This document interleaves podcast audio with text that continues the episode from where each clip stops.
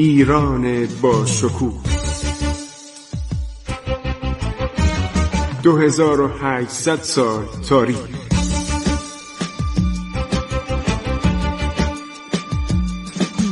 عبور از تاریخ.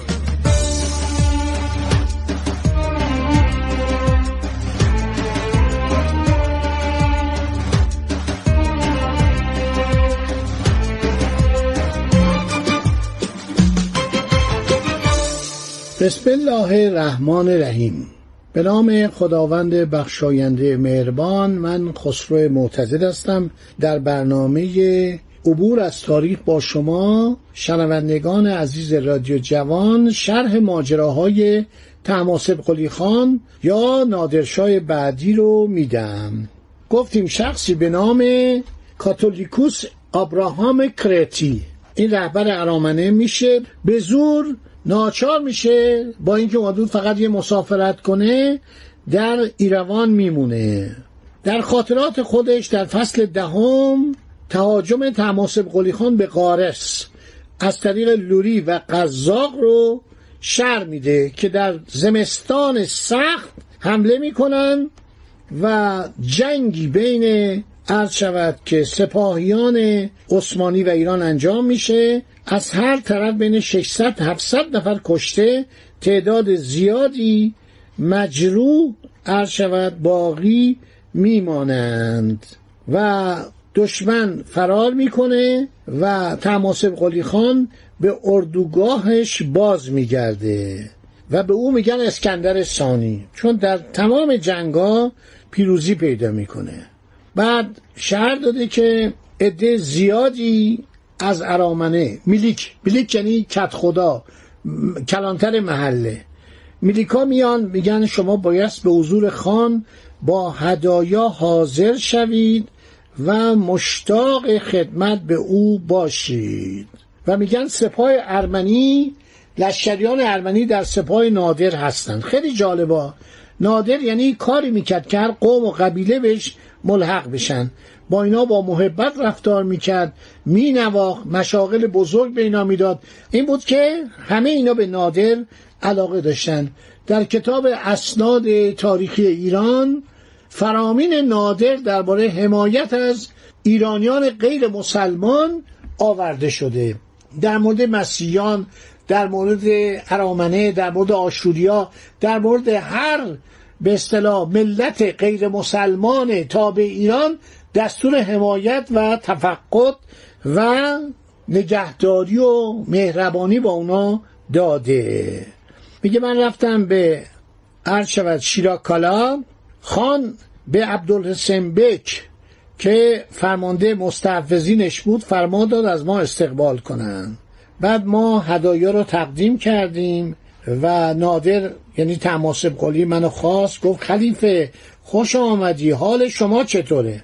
مرحوم نصرالله فلسفی یک الواحی رو چاپ کرده در مجله اطلاعات سال 28 اردیبهشت 1328 اگر اشتباه نکنم که اون به اصطلاح قطنامه است که در پایان اون مجلس مغان به امضای هزاران نفر یا مهر هزاران نفر رسیده شاید حدود ده هزار نفر. و سلطنت نادر رو تایید کردن. خب این خلیفه خلیفه ارامنه خیلی مرتوجه نادر عرض شود قرار می‌گیره و چند تا سربازم به عنوان محافظ شخصی به او میده. خان میره به اردو اردویی که داشته خان یعنی تماسب قلی خان نادر. مرا به حضور فراخوان خدمتکاران یکی پس از دیگری با شتاب و اصرار برای خواندن من شتافتند. مرا به چادر خان هدایت کردند. نمیگه تو اربنی هستی. میگه منو روی به اصطلاح زمین می نشونه روی زمینی که فرش بوش بود صرف نهار و غذا با خان می‌خورم. خیلی هم انسانیت می‌کنه. با او هم غذا میشه. خان به من دستور بازگشت به زین رو داد. بعد میگه من جسارت کردم. گفتم قربان میشه از این سومه بازدید کنید گفت میام میام. نگران نباش.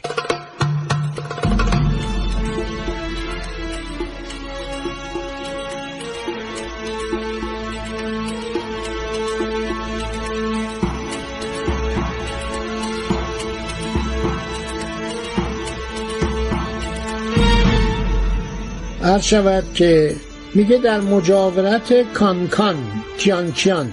شعبه از رودخانه عرس اردوگاهش رو مستقر کرد. اسبان سپاهش همه قله آن دهکده را بلعیدن و لگد مال کردند آن وقت درو بود و چیزی برای درو باقی نمان همه وقایع رو گفته چه تلخ و چه شیرین آدم راستگویی بوده. هر شود که میگه یه نفر از ارامنه رو فرستاد وارتاپد الکسان. گفت خان گفته چرا همراه من نیومد؟ برای ملاقات من نیومد. گفتم من نمی‌دونم من تشریفات ایران رو نمی‌شناسم. بعد میگه رفتیم اونجا رفتیم کلیسای اعجاب انگیز عرض شود که چه میگد زین. اونجا رفتم و بعدم رفتم اردوگاه خان. میگه با خوشرویی با من نگاه کرد با من روبرو شد. من در انتظار شکنجه و مرگ بودم. میگه پرسید خلیفه چرا هنگامی که ما رسیدیم شما برای ملاقات ما در اینجا نبودید؟ اکنون مرا به آمدن به اوچ کلیسا دعوت می‌کنید. میگه من لرزان و گریان گفتم قربان من ایرانی نیستم. من از روم هستم. یعنی از امپراتوری عثمانی هستم. که آمدم از کرت برای کارهای مذهبی. من اگر آداب شما رو نمی‌دونم منو ببخشید. حاضرم بدر اعدام کنید میگه خان از روی خش به سوی میرزا مهتی خان استرابادی. مشاورش وزیرش همه کارش بوده. میرزا محمد مهتی کواکبی استرابادی. خوشنویس دبیرخانه منشی اعظم منشی الممالک و مورخ رسمی دربار بود. برگشت گفتش که چرا میرزا مهتی به خلیفه آگاه نکردید آگاهی ندادید که باید به دیدن من بیاد. او از یک سرزمین خارجی است را و روش ما را نمی‌داند. بعد میگه مهربان شد گفت خلیفه درست می‌گوید. او رسم سرزمین ما را نمی‌شناسد بنابراین ما او را با یک خلعت مفتخر می‌کنیم. یک سند مبنی بر تایید من به عنوان بطریق و سه فرمان رسمی دیگر به من اهدا کرد. نخستین آن مربوط به املاک کسانی که شاه عباس اول از سرزمینهایشان در سال لشکرکشی از به ارمنستان بیرون رانده و با خود به ایران برده بود.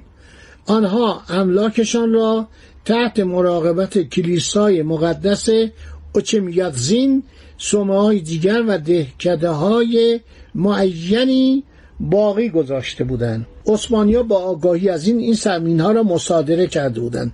چنان که مالکان نتوانستند آن را بازپس بگیرند. برگشت گفت آقا ما دادیم به شما. هر ارمنی که در ایران است ملکی داشته مال خودشه. بخشید. گفت من خیلی خوشحال کرد. دومین فرمان بیان می داشت. هیچ کس بدون اجازه خان نمی‌توانست به سومه بیاید یا به آزار ساکنان آنها اقدام کند گفت یه ردای مخملی زرباف هم رو دوش من انداختن که با خز عرض شود تزئین شده بود. خیلی مهربانی کرد. گفتم خان بزرگ اگر شما چنان فرمان دهید من ره سپار خواهم شد و اعضای انجمن برادری را آماده خواهم کرد تا ما بتوانیم مقدم خان را با جشنهای شایسته گرامی بداریم. شما را به صومعه هدایت کنیم. میگه خیلی مهربانی کرد ما در مقابل ترکان عثمانی که کت خدای ما رو به دار می‌زدن بی خود خفه می‌کردن میلیکا رو ما انتظار نداشتیم که با ما انقدر انسانی رفتار کنه نادر.